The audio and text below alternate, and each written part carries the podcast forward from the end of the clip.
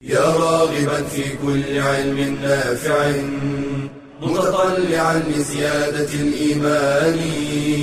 وتريد سهلا النوال ميسرا يأتيك ميسورا بأي مكان. زاد زاد أكاديمية ينبوعها. صاف صاف ليروي غلة الظمآن. والسيرة العلياء وعطرة الشدى. طيب يفوح لأهل كل زمان. بشرى لنا زاد أكاديمية للعلم كالأزهار في البستان. بسم الله الرحمن الرحيم. الحمد لله رب العالمين. والصلاة والسلام على المبعوث رحمة للعالمين نبينا محمد وعلى آله وصحبه ومن اهتدى بهديه واستنى بسنته إلى يوم الدين. أما بعد السلام عليكم ورحمة الله وبركاته. العرب إن عظم عندها شيء ألقت عليه من الأسماء ما استطاعت. فكلما ارتفع شأن شيء كلما أضفت عليه من الأسماء الشيء الكثير. ولله المثل الأعلى. فربنا عز وجل له من الأسماء الحسنى والصفات العلى ما لا طاقة لأحد بحصره أو عده. ولكن الله عز وجل قد جعل كما في الحديث الصحيح تسعة وتسعين اسما مئة إلا واحدة من أحصاها دخل الجنة. فأسماء الله عز وجل من أولى ما يتدارسه المسلم ويتعلمه تعرفا إلى ربه. كذلك السيف كانت العرب تجله وتقدره وتعظمه ولذلك له من الأسماء الشيء الكثير الحسام المهند أسماء كثيرة. ولو نظرت إلى يوم القيامة لوجدت أن لها أيضا في الشرع اسماء كثيره وكذا جهنم الغاشية وغيرها جهنم مثل النار مثل السعير السقر أسماء كثيرة. نبي الرحمة صلى الله عليه وآله وسلم خير خلق الله عز وجل ليس ببدع من ذلك. وقد أفرد العلماء مصنفات في ذكر أسمائه صلى الله عليه وآله وسلم.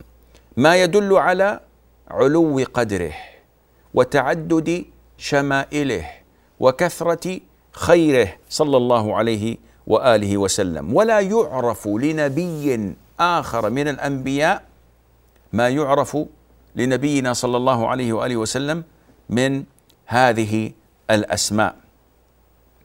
ولكن تعداد هذه الأسماء فيه اختلاف عظيم وبون شاسع ما بين عالم وآخر. حتى أن الإنسان لا يحار هذه الأسماء من أين أتت؟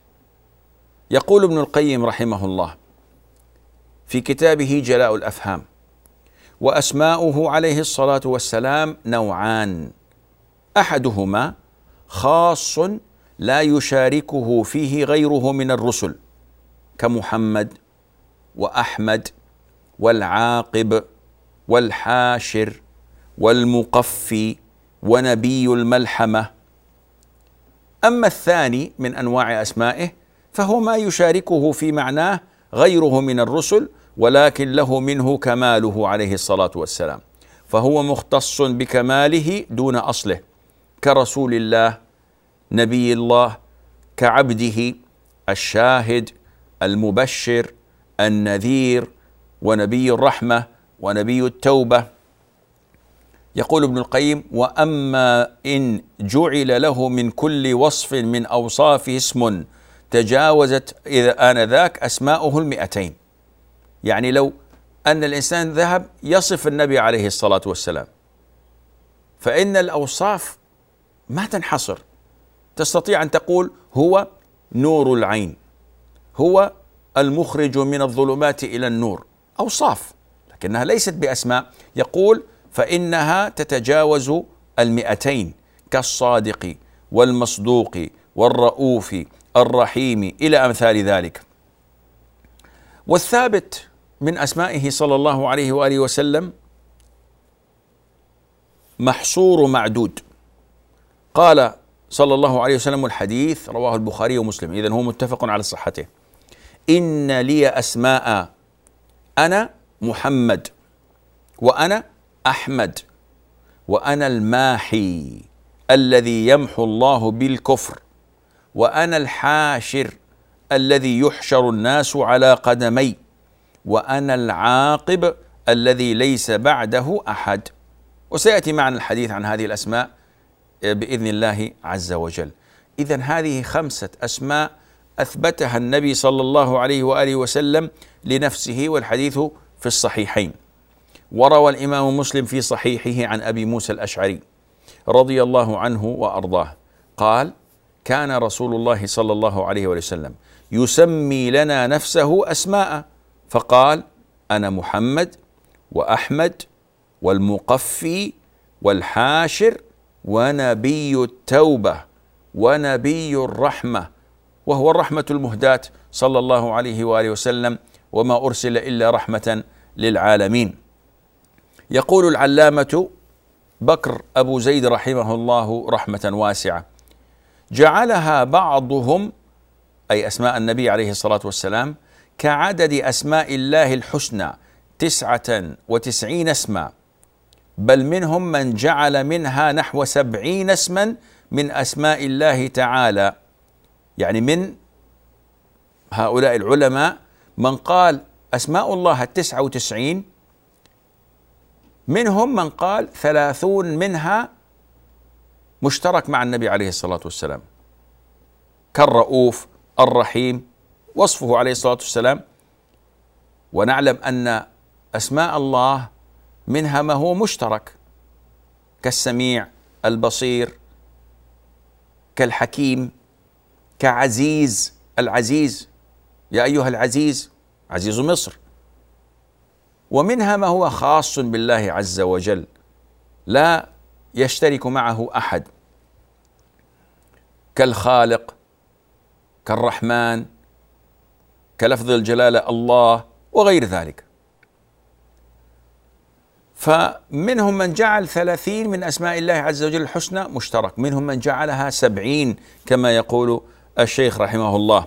وعد منها الجزولي في دلائل الخيرات مئتي اسم. يعني جعل للنبي عليه الصلاة والسلام مئتي اسم.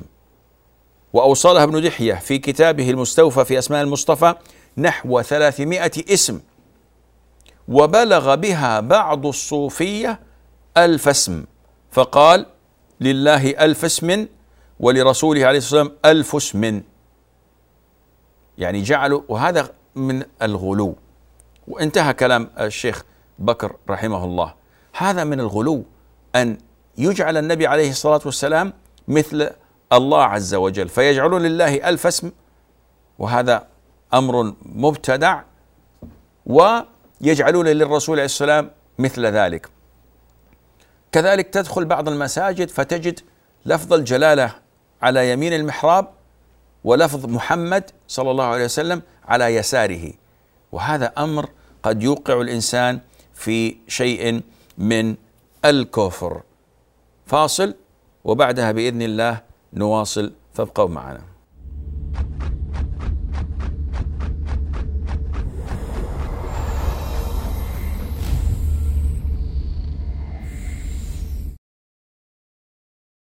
ما أوثق العلاقة بين العلم والعمل؟ العلم شجرة والعمل ثمرة. والعلم يهتف بالعمل فإن أجابه وإلا ارتحل. قال النبي صلى الله عليه وسلم القرآن حجة لك أو عليك. أي تنتفع به إن تلوته وعملت به وإلا فهو حجة علي وإنما يراد العلم لأجل العمل قال أبو الدرداء لا تكون بالعلم عالما حتى تكون به عاملا. وقد ذم الله تعالى من لا يعملون بالعلم فقال أتأمرون الناس بالبر وتنسون أنفسكم وأنتم تتلون الكتاب أفلا تعقلون؟ وقال صلى الله عليه وسلم مثل العالم الذي يعلم الناس الخير وينسى نفسه كمثل السراج يضيء للناس ويحرق نفسه والعلم النافع يورث خشية الله. قال تعالى إنما يخشى الله من عباده العلماء. قال ابن مسعود ليس العلم بكثرة الرواية ولكن العلم الخشية. والخشية تنير العقل. قال تعالى واتقوا الله ويعلمكم الله. أي أن تقوى الله وسيلة إلى حصول العلم. فمن صدق العلم بالعمل كان قدوة للمتعلمين. ومن خالف فعله قوله كان من الممقوتين. يا أيها الذين آمنوا لم تقولون ما لا تفعلون كبر مقتا عند الله أن تقولوا ما لا تفعلون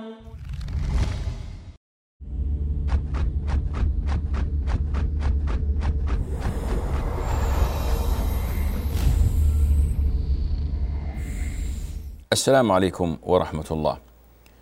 قبل الفاصل كنا نتحدث عن المبالغة في وصف النبي عليه الصلاة والسلام، وأن من بعض الصوفية من جعل لله عز وجل ألف اسم وجعل للنبي عليه الصلاة والسلام كذلك ألف اسم. وألف اسم أمر مستبعد وغريب ولكن ما الذي يحملهم على ذلك؟ هم يزعمون أن هذا دليل حبهم للنبي صلى الله عليه وآله وسلم. ولا شك أن هذه الأعداد كثيرة وهي من المبالغات وأن أسماء النبي عليه الصلاة والسلام أقل من ذلك بكثير جدا. ولا انتقاص للرسول عليه الصلاة والسلام إن نحن قلنا ذلك بل على العكس. إن تعظيمه وإجلاله وتقديره وحبه واحترامه يكون بنسبة الأسماء التي صحت إليه لا عن طريق اختراع أسماء لم تثبت نسبتها إليه عليه الصلاة والسلام. حقيقة المحبة أنك تتبعه. فلا يصلح مثلا أن يأتي إنسان فيدعي محبة الله ويضفي على على ربنا عز وجل أسماء ما أنزل الله بها من سلطان. لأن هذا من الإلحاد في أسمائه عز وجل وأسماؤه الحسنى لا يجوز أن يأتي أحد بشيء وينسبه إلى الله. وكذا للنبي عليه الصلاة والسلام أسماؤه توقيفية. فما يجوز أنك تعطي أسماء بدون دليل. نعم تقول أسماؤه كذا ولكن من صفاته كذا وكذا. خاصة إذا كانت هذه الأسماء التي يضفيها البعض غير صحيحة ولم تثبت لأن الأصل عندنا أننا لا نتقدم ولا نتأخر إلا بدليل. فكل ما ننسبه من دين الله عز وجل أو إلى دين الله عز وجل لا بد أن يكون مدعوما بدليل بنص إما من القرآن أو من السنة المطهرة. خاصة إن كان في هذه الأسماء المنسوبة إلى النبي عليه الصلاة والسلام فيها شيء من الإفراط والغلو المذموم. فعلى سبيل المثال لا الحصر لأني كنت أقرأ في بعض كتب الشمائل فوجدت من جمع أسماء الرسول عليه الصلاة والسلام على حروف المعجم. 400 اسم. وقال حرف حرف الألف فيه كذا وكذا وكذا وكذا. سبحان الله. بعض كتب الصوفية فيها غلو إن لم يكن كل كتب الصوفية. فمثلا ينسبون إلى الرسول عليه الصلاة والسلام اسم أحيد ووحيد ومنح ومدعو. ويسمون الرسول صلى الله عليه وسلم بأنه غوث أو أنه غياث أو أنه مقيل العثرات صفوح عن الزلات خازن علم الله بحر أنوار الله معدن اسرار الله مؤتي الرحمة. هذه كلها أمور عجيبة. نور الأنوار السبب في كل موجود. وهذا يصل قد بالإنسان إلى الشرك بالله عز وجل. يعني هم يقولون إن الله ما خلق الدنيا وضرتها أي الآخرة إلا للنبي عليه الصلاة والسلام. أي غلو هذا؟ وينسبون علم الله عز وجل وعلم اللوح والقلم إلى علمه. ويقولون إن من جودك الدنيا وضرتها. وإن من علمك علم اللوح والقلم. وهذا شرك بالله عز وجل. أن ترفع النبي عليه الصلاة والسلام إلى مصاف الربوبية وهو الذي قال لا تطروني كما أطرت اليهود والنصارى أنبياءهم إنما أنا عبد الله ورسوله صلى الله عليه وآله وسلم.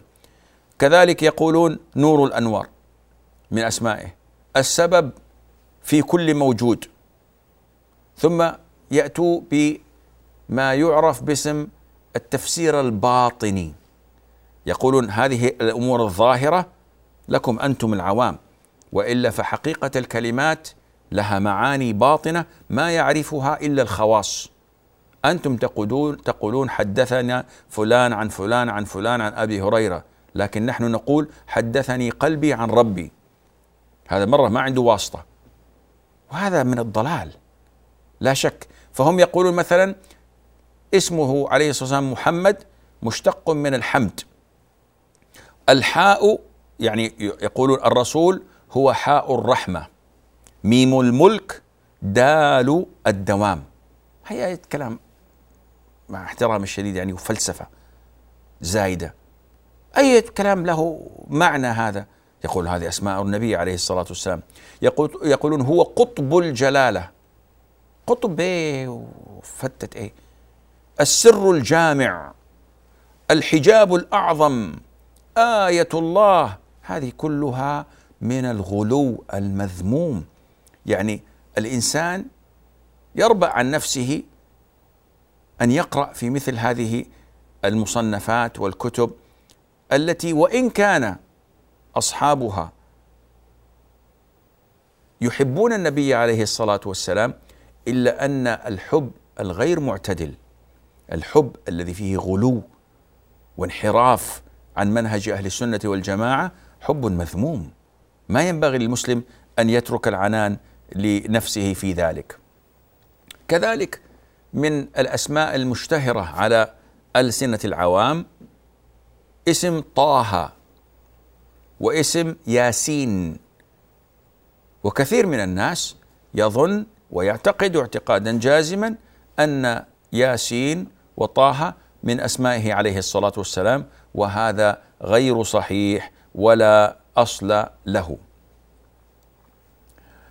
أشهر أسمائه عليه الصلاة والسلام بلا خلاف ولا نزاع هو اسم محمد.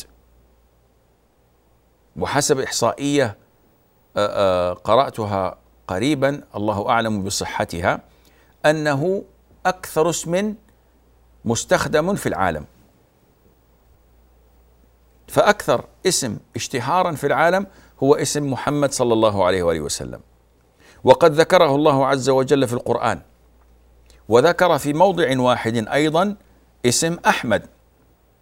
وهو اسم منقول من الصفة.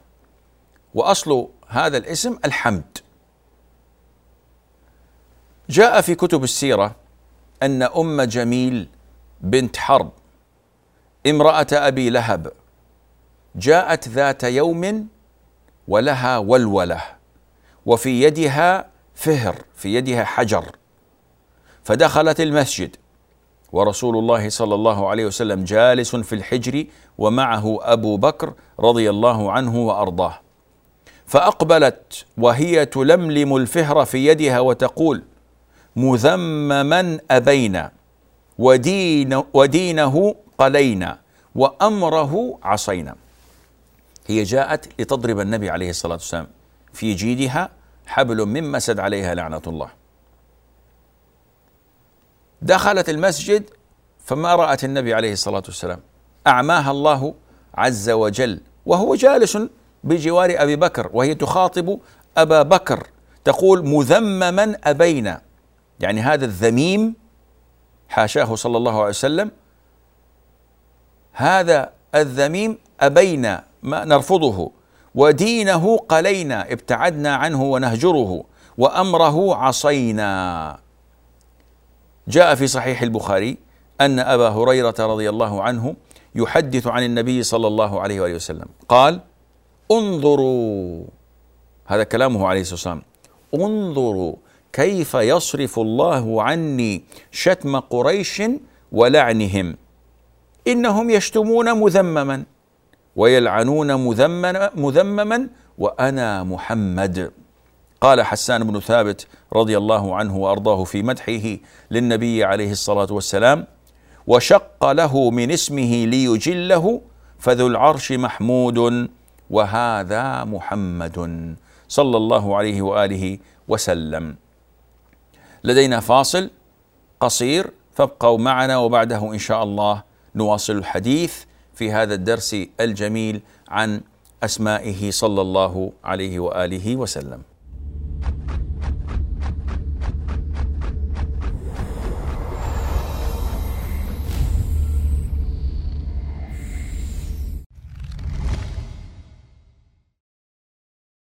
لقد شرع الله الدين للناس رجالا ونساء ووعد الجميع الجنة والحياة الطيبة إذا قام بواجبه. فقال تعالى من عمل صالحا من ذكر أو أنثى وهو مؤمن فلنحيينه حياة طيبة ولنجزينهم أجرهم بأحسن ما كانوا يعملون. وقد جاء الإسلام فأكرم المرأة وحملها مع الرجل مسؤولية النهوض بالمجتمع. وحسن الرعاية له. فقال عليه الصلاة والسلام كلكم راع وكلكم مسؤول عن رعيته. وقد شغلت المرأة في العهد النبوي وما بعده مكانا رفيعا بمشاركاتها العلمية والاجتماعية والتربوية. وتصدر اسمها في قائمة المساهمين في بناء المجتمع وصياغة هوية الأمة والمحافظة على ثوابت الدين.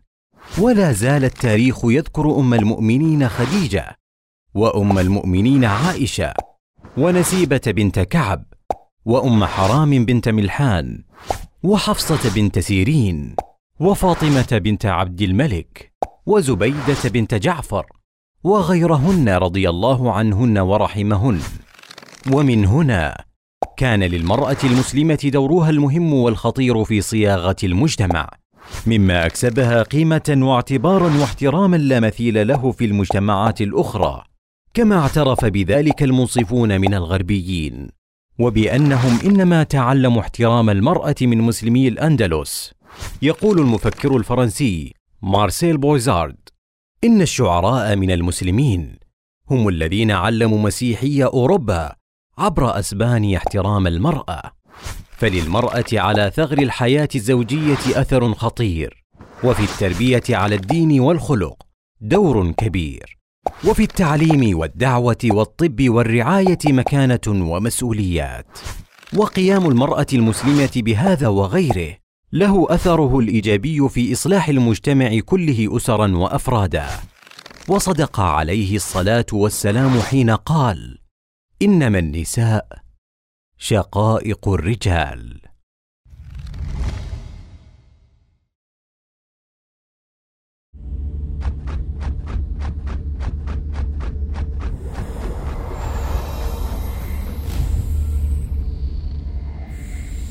السلام عليكم ورحمة الله وبركاته. النبي صلى الله عليه وآله وسلم اسمه محمد يذكره الناس في جميع أقطار الأرض. ما يوجد بقعة إلا ويتردد فيها اسمه عليه الصلاة والسلام عليه الصلاة والسلام. في الأذان في الإقامة. ما يرفع أذان في بقعة من بقاع الأرض إلا وتسمع فيها اسمه تسمع فيها اسمه صلى الله عليه وآله وسلم. لكن لماذا محمد بالذات؟ لماذا أحمد بالذات؟ ذكر ابن القيم رحمه الله تعليلا جميلا فقال تسميته صلى الله عليه وآله وسلم بهذا الاسم لما اشتمل عليه من مسماه وهو الحمد.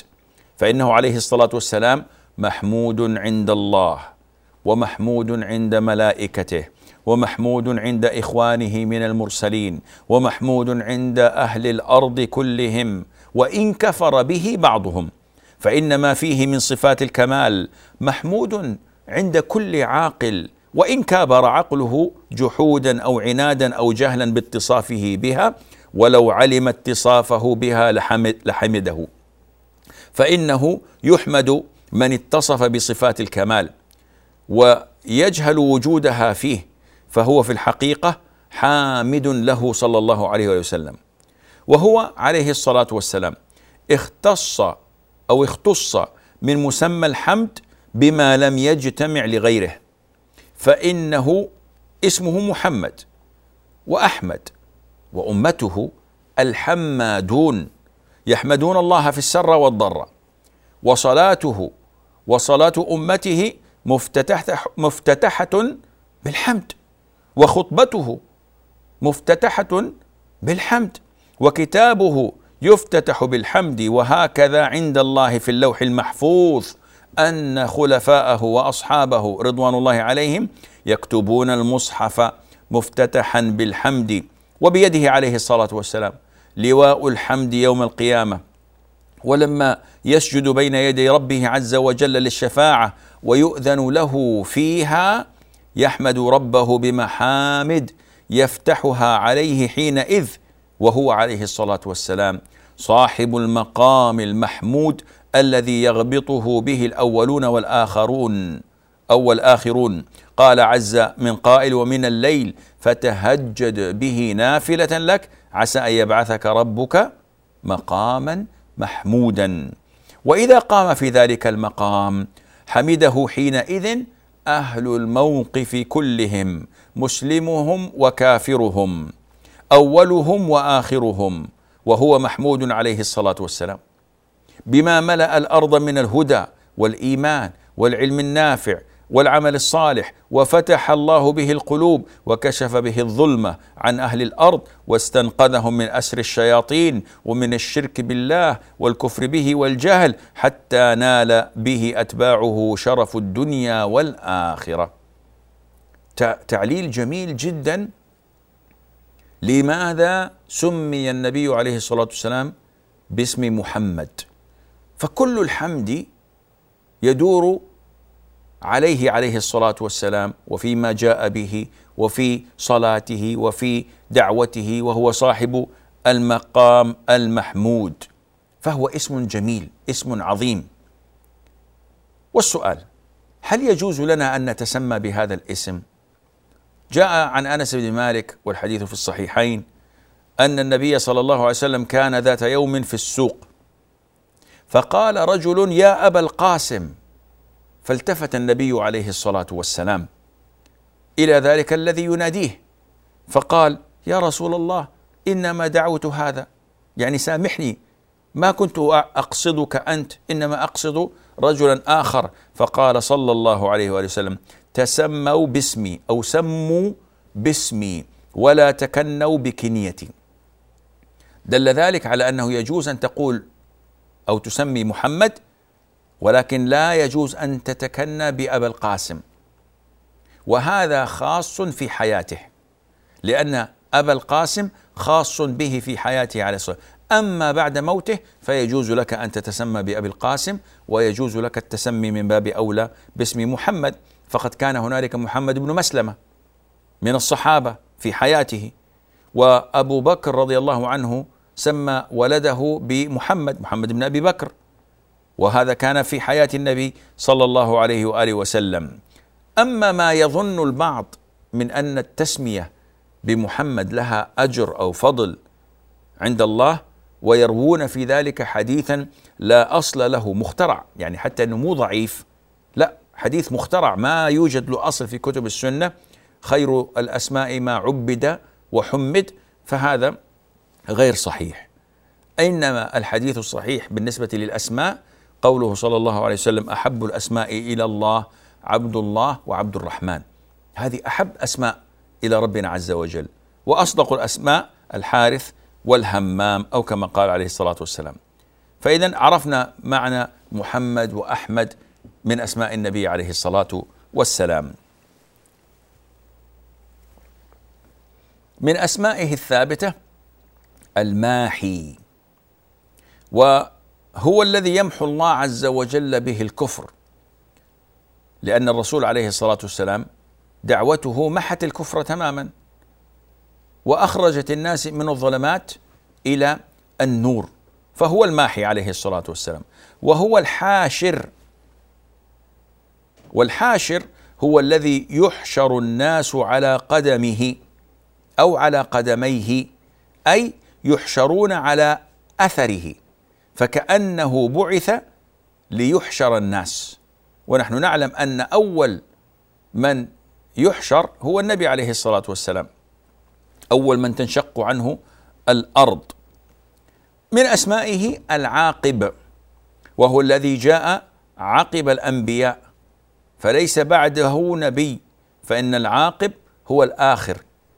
فهو خاتم الأنبياء والمرسلين عليهم الصلاة والسلام. وقيل لا العاقب له معنى آخر وهو الذي يخلف في الخير من كان قبله يعني العقب هو الذي يأتي بعد والده فالعاقب من الأنبياء هو الذي يخلف في الخير من كان قبله والنبي عليه الصلاة والسلام قد خلف جميع الأنبياء بالخير.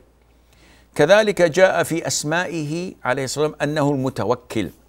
جاء عن عبد الله بن عمرو بن العاص رضي الله عنهما قال والحديث رواه الإمام البخاري في صحيحه. قرأت في التوراة صفة النبي عليه الصلاة والسلام. ما هي هذه الصفة؟ محمد رسول الله عبدي ورسولي سميته المتوكل ليس بفظ ولا غليظ. ونحن نعلم أن التوكل هي الصفة الأبرز في نبينا صلى الله عليه وآله وسلم. وعن أبي موسى الأشعري رضي الله عنه قال كان عليه الصلاة والسلام يسمي لنا نفسه اسماء كما جاء من قبل. أنا محمد وأحمد والمقفي ونبي التوبة ونبي المرحمة وفي رواية ونبي المسلمة آه الملحمة. رواه الإمام مسلم في صحيحه. ونبي المرحمة ونبي الملحمة. المقفي والمقفى تأتي بالفتح والكسر. فمعناها على رواية الفتح المقفى أي التابع للأنبياء. فكان آخرهم عليه الصلاة والسلام والتابع لآثارهم. كما قال تعالى أولئك الذين هدى الله فبهداه فبهداه مقتده أما بالكسر المقفي فهو الذي قفى على آثار الأنبياء وختم به الرسالة قال تعالى ثم قفينا على آثارهم برسلنا. طيب نبي التوبة ونبي الرحمة.